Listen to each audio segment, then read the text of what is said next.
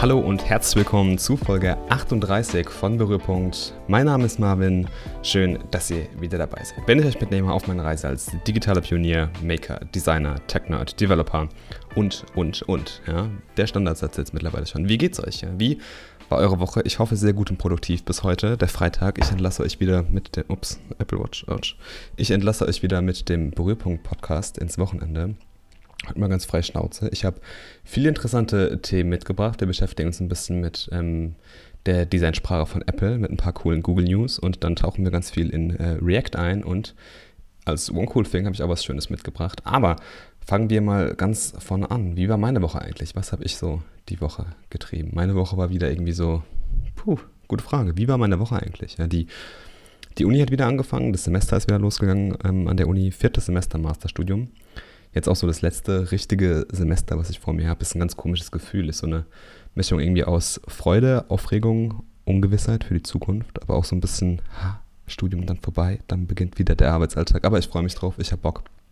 Ähm, Nochmal eine schöne letzte Vorlesung mir rausgesucht. Innovationsmanagement kann ich gerade sehr gut gebrauchen. Kommt quasi wie gerufen, bin ich sehr gespannt, ähm, was es da für coole Insights gibt. Ja. Ähm, der, der, der Kickoff für mein Seminar hat angefangen habe ich auch ein richtig geiles Thema erwischt. Damit werde ich wahrscheinlich jetzt die nächsten, keine Ahnung, neun Monate im Podcast füllen können, ähm, was nämlich dann auch wahrscheinlich so in die Richtung von dem Thema meiner Masterarbeit gehen wird. Aber ja, quatschen wir gar nicht so viel darüber. Ich habe auf der Arbeit noch ein paar coole Workshops miterlebt, coole Diskussionen gehabt im Team über das Thema Agilität, weil wir gerade da so ein bisschen das ganze Thema einführen und da so ein bisschen auch in die Kulturschiene reingehen wollen. Und ähm, wirklich cool, sich einfach mal mit anderen Mitarbeitern aus ganz anderen Bereichen wieder auszutauschen und ähm, da ganz viele tolle Insights zu bekommen. Ich habe auch noch einen Blogpost geschrieben, irgendwann Anfang der Woche oder Ende letzter Woche. Ein Blogpost über ja, meine ersten Erfahrungen mit dem Thema Design Thinking Workshops auf der Arbeit, was ich letzte Woche auch schon mal kurz erwähnt habe und da einfach so ein paar, paar kleine praktische Insights über das Thema Kreativität und so der ganze Workshop-Charakter im Allgemeinen. Aber heute soll es ja wieder um den Podcast gehen, nicht um mich, wie ich ganze Zeit Zeug von meiner Woche ins Mikrofon fasele. Und deswegen starten wir auch gleich mit ein paar Follow-ups. Letzte Woche haben wir uns ja im Podcast so ein bisschen mit den ganzen Neuerungen beschäftigt, was es im Apple-Ökosystem so dieses Jahr Schönes geben könnte oder auch nicht so Schönes für den einen oder anderen.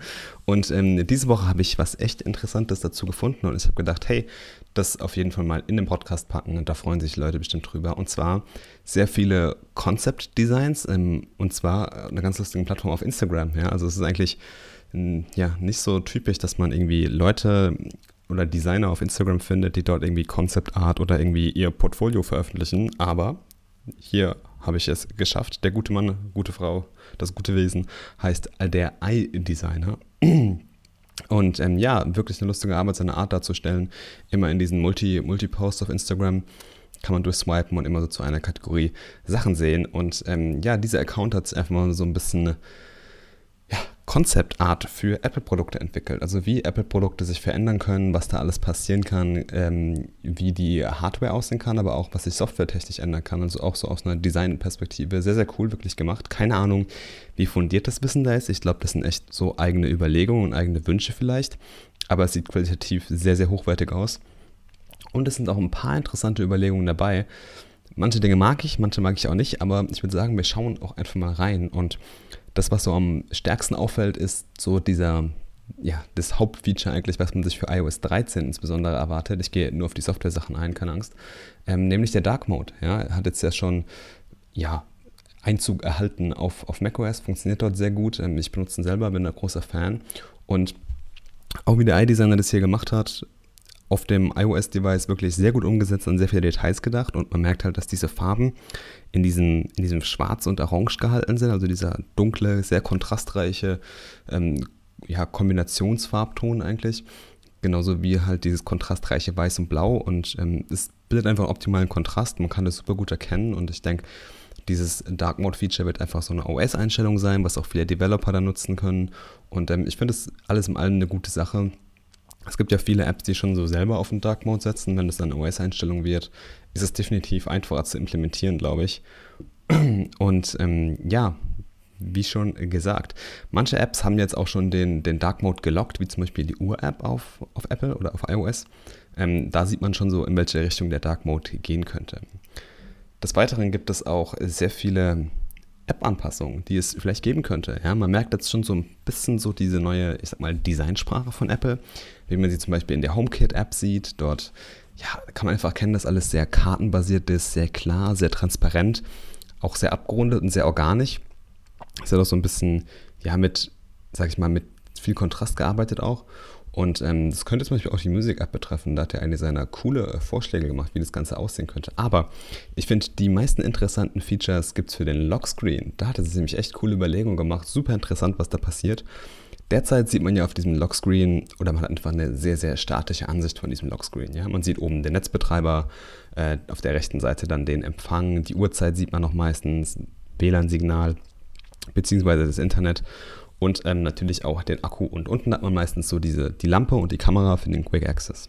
Aber was ist denn, wenn das Ganze jetzt dynamisch gemacht werden würde? Ja, Vorbild sind so ein bisschen die, die Anpassungen, die man auch bei den Watch Faces von der Apple Watch vornehmen kann. Das finde ich super genial. Man kann, der das nicht kennt, man kann auf der Apple Watch quasi, wenn man das Face gedrückt hält mit so einem Force Touch, kann man sehr, sehr viele Elemente auf dem Watch Face individualisieren. Zum Beispiel kann ich mir jetzt anzeigen, ob ich jetzt an meinem Watch Face oben links zum Beispiel ähm, die Aktivität anzeigen lassen will oder äh, das Wetter, so ein Quick Access dafür haben. Ja, das ist sehr, sehr cool und sowas könnte man eigentlich auch auf den Lockscreen von einem iPhone übertragen. So zum Beispiel dann oben links irgendwie das Wetter und andere Anpassungen möglich. Oder man könnte auch zwischen mehreren Lockscreens hin und her wechseln für einen unterschiedlichen Kontext, zum Beispiel bei der Arbeit, privat, beim Sport, wenn ich draußen bin. Who knows? Ja, also da gibt es wirklich sehr, sehr viele Möglichkeiten was den Lockscreen betrifft. Ich finde das eine wirklich sehr coole Überlegung. Bezweifle den Nutzen für die oberen Kategorien stark, aber bei den unteren Buttons bin ich voll dabei. Finde ich richtig gut. Ähm, eine geile, geile Überlegung. Und was auch für den Lockscreen kommen könnte, was jetzt zum Beispiel auf den Pixel-Phones schon sehr gut funktioniert hat, ist so eine Art Always-On-Display. Finde ich auch cool. Man hat jetzt ein OLED-Display auf dem iPhone, deswegen auch dieses True Black, was man drin hat. Und äh, dadurch könnte man eigentlich auch so ein Always-On-Display machen ich wäre jemand, der das nutzt, würde es nicht nutzen, dieses Feature. Ich bin nicht jemand, der ganze Zeit aufs Handy geiern muss und muss es immer anhaben. Ähm, ja, das war eine andere Folge, die ich mal gemacht habe. Aber ähm, eine sehr interessante Überlegung und auch vom, vom Design her und vom Prinzip her sehr, sehr gut umgesetzt. Wer da Interesse hat, äh, unbedingt mal auschecken. Und es gibt auch noch vielleicht vielleicht, es ist ja alles ein großes Fragezeichen hier, ähm, ein paar Änderungen für den Homescreen. Ja. Ich glaube, ein paar Icons werden modernisiert, da bin ich auch definitiv dabei. Diese neue Designsprache von Apple wird da, glaube ich, immer mehr und mehr Einzug erhalten. Ein paar Icons ja, werden sich auch einfach von der, von der, nicht von der Form her, aber sag ich mal, von der Realisierung her ändern. Ja, so ein bisschen organischer und flacher und ähm, wahrscheinlich, was ich auch cool finden werde, wären minimalistischere Interfaces für Siri und Anrufe. Das wirkt immer noch so ein bisschen ja, erschlagend für den Nutzer. Ein Picture-in-Picture auf dem iPhone finde ich manchmal ganz praktisch. Mittlerweile ist der Screen, glaube ich, groß genug, gerade bei dem Max-Modell.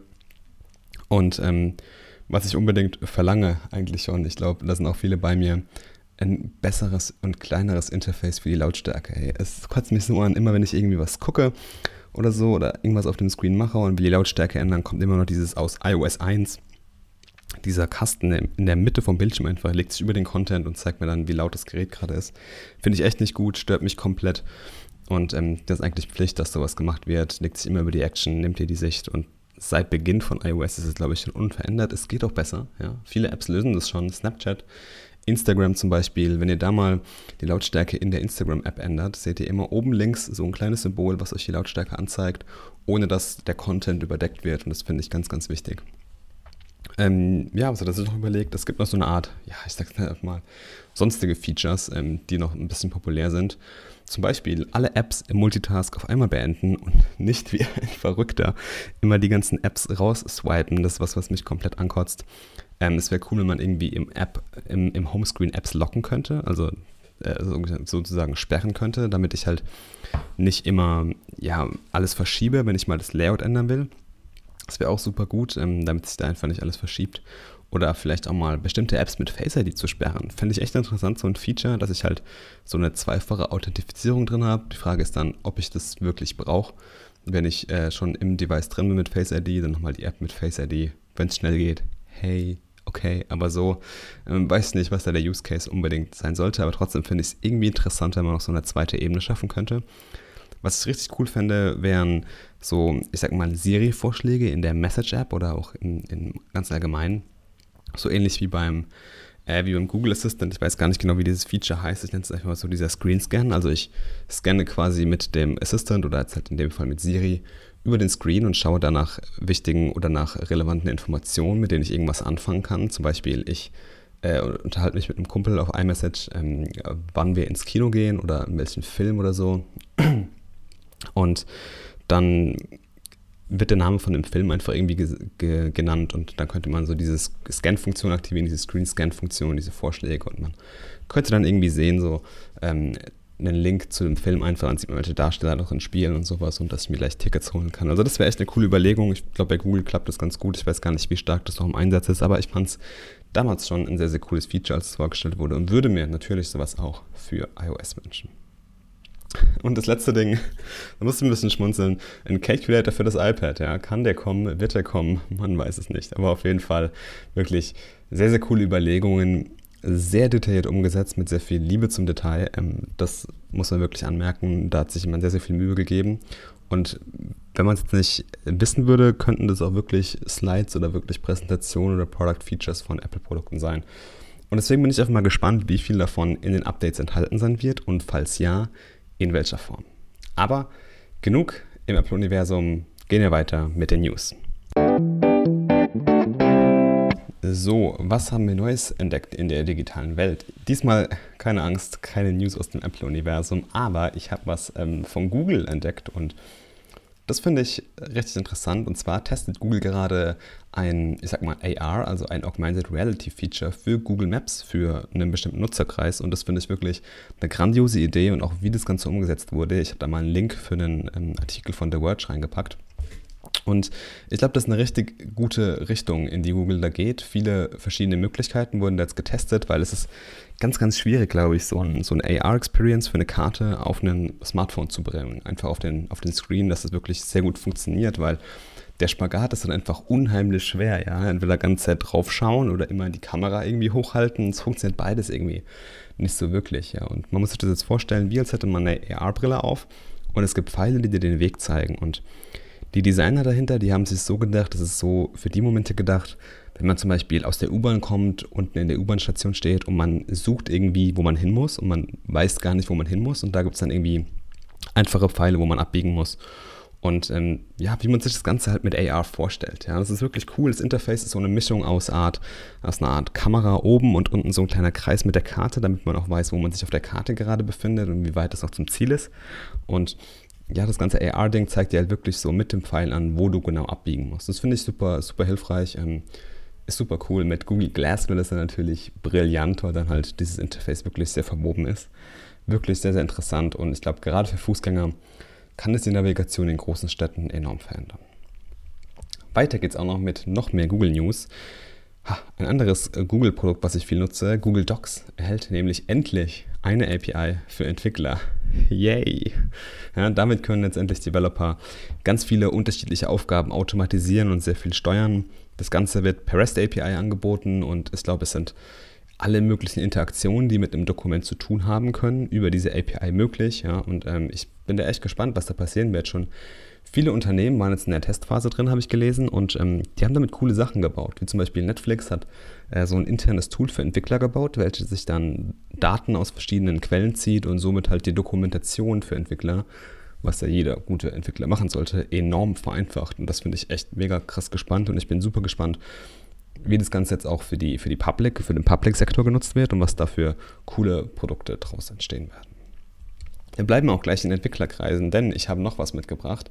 Eins meiner, ja, ich sag mal, neuen Lieblingstools, aber ich habe es halt nicht Lieblingstools, aber ich habe es in letzter Zeit einfach schon jetzt einige, einige Male verwendet und bin auch schon ein bisschen damit in Kontakt gekommen. Und dieses Tool hat jetzt eine neue Major-Version. Ja? Ich rede von Next.js, einem Framework für React, ist jetzt in der Version 8 rausgekommen und setzt jetzt sehr, sehr viel auf Serverless Computing, was jetzt ja, ja auch gerade in aller Munde ist und was quasi heißt, dass man irgendwie alles in eine Funktion reingießt und sehr viel abstrahiert und ja, hinter, ups, hinter, sorry, hinter Next.js sitzen Leute, die sich extrem viele Gedanken darüber machen und die das Ganze viel, viel besser erklären können als ich. Deswegen am besten auf dem Blogpost nachschauen. Ich habe es auch nochmal in den Shownotes verlinkt. Aber man kann festhalten, es hat sich einiges getan. Gerade für Anhänger und Interessierte von äh, Serverless Computing ist Next.js, Next und ähm, auch ZeitHQ und äh, wie sie alle heißen da hinten dran, das ganze, die ganze Community. Super, super tolle Produkte und ähm, gerade für Entwickler, die auch so viel sich Gedanken um Architektur machen von Anwendungen, ist es wirklich ein geiles Produkt und ich find, bin ein riesengroßer Fan von Next.js, weil man damit auch schnell und einfach starten kann und es sich wirklich auf die Entwicklung fokussiert und nicht so viel drumherum aufsetzt. Das finde ich wirklich sehr, sehr cool. So, das war's mit den News. Jetzt kommt ja eigentlich immer so ein bisschen ein Design-Teil, aber ich dachte mal, wir bleiben heute mal ein wenig nerdig und ähm, da wir schon jetzt über Design gesprochen haben, am Anfang von der Sendung, Sendung, von der Episode natürlich, bleiben wir mal so ein bisschen in der Coding-Ecke. Und ich habe ja in der letzten Zeit ja viel von, von React gesprochen und gesagt, dass ich da ein großer Fan bin und ich bin auch ein großer Fan wieder geworden von React und im Allgemeinen auch von JavaScript. Und auch die Logik dahinter, die, die ganze Sprache, die Konzepte, die Architektur, die Frameworks, die interessieren mich immer mehr und das ähm, ja, will ich einfach auf einer höheren Ebene auch irgendwie alles einfach ein bisschen mehr verstehen.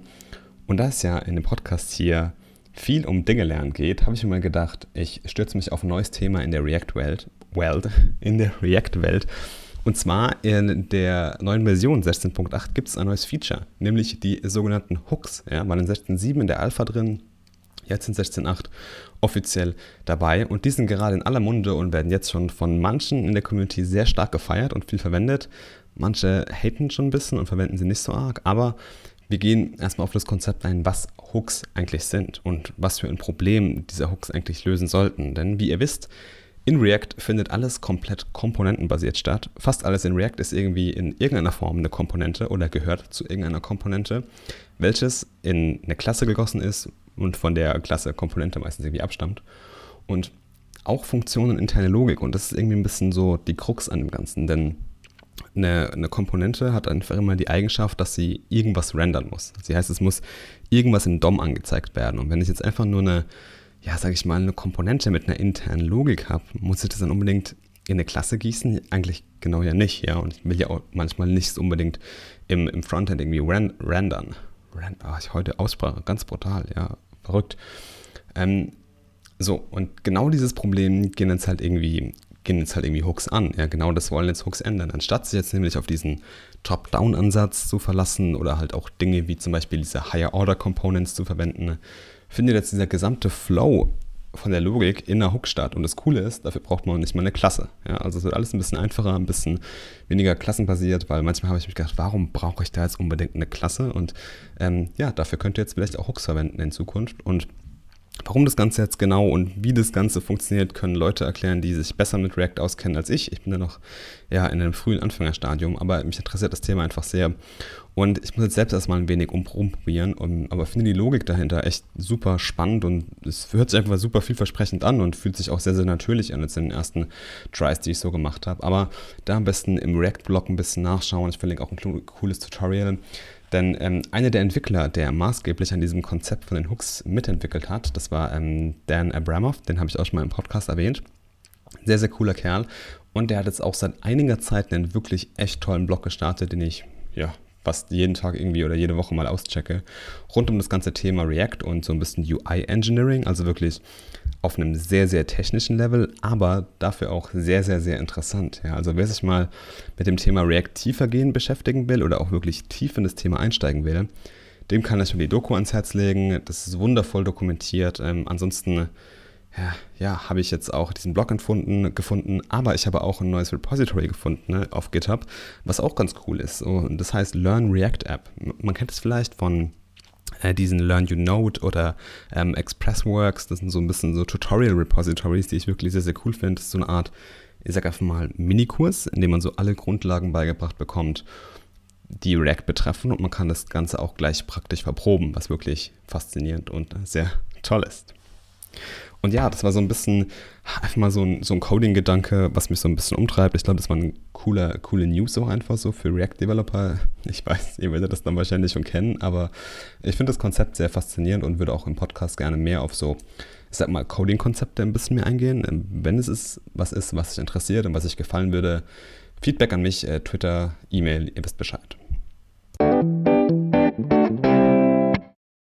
Ja, wir sind schon wieder am Ende vom Podcast was angelangt. Ein One Cool Thing habe ich jetzt auch noch. Das ist jetzt gar nicht so technisch, aber es kann jedem helfen, vor allem auch, glaube ich, Entwicklern, weil ihr kennt das ja, manchmal hat man irgendwie so eine Phase, dass man so in diese, in diese Zone kommt, in diesen Flow kommt. Und um euch dabei vielleicht ein bisschen zu unterstützen, habe ich jetzt wirklich einen ganz besonderen Newsletter gefunden. Und der heißt Flow State. Was macht Flow State? Flow State schickt euch eigentlich jeden Morgen zwei Stunden Musik um in diesen Flow State einfach reinzukommen. Und ähm, ich bin echt begeistert. Ich freue mich immer wieder auf neue Playlists. Ich finde Flow State bis jetzt äh, super cool und super interessant. Es waren immer ein paar Perlen dabei. Und ähm, ja, kann ich jedem empfehlen. Es gibt da zwei verschiedene Varianten. Eine, ah, ich glaube, eine Standard-Variante und eine Subscriber-Variante. Ähm, so eine Premium-Variante. Da gibt es dann auch noch ein paar coole Extra-Features. Aber ich glaube, das Kostenlose reicht voll aus. Ähm, und könnt ihr ja mal auschecken, ob euch die Musik hilft, um in den Flow State zu kommen. Thank you. Ja, das war es jetzt wieder mit Berührpunkt Folge 38 jetzt schon. Boah, bald haben wir die 50, das wird ein Fest und bald haben wir auch ein Jahr Berührpunkt Podcast. Aber ein Schritt nach dem anderen, Folge für Folge, Woche für Woche, Satz für Satz. Äh, das sollte die Devise heute sein bei den ganzen Versprechern. Ich hoffe, es hat euch gefallen. Ich hoffe, ihr habt wieder was Cooles gefunden, was gelernt, was mitgenommen, was ihr vielleicht am Wochenende ausprobieren könnt. Und ja, ich würde mich natürlich wieder wie immer über Feedback freuen. Falls ihr Fragen habt, Anmerkungen oder Kritik, gerne einfach auf Twitter at YoMarvin auf meiner Website marvin.snc.com dort auch gerne den Newsletter auschecken. Und ansonsten würde ich dann sagen, wünsche ich euch ein wunderschönes Wochenende und wir hören uns wieder nächste Woche zum nächsten Berührpunkt Podcast. Bis dahin, keep creating awesome stuff. Ciao.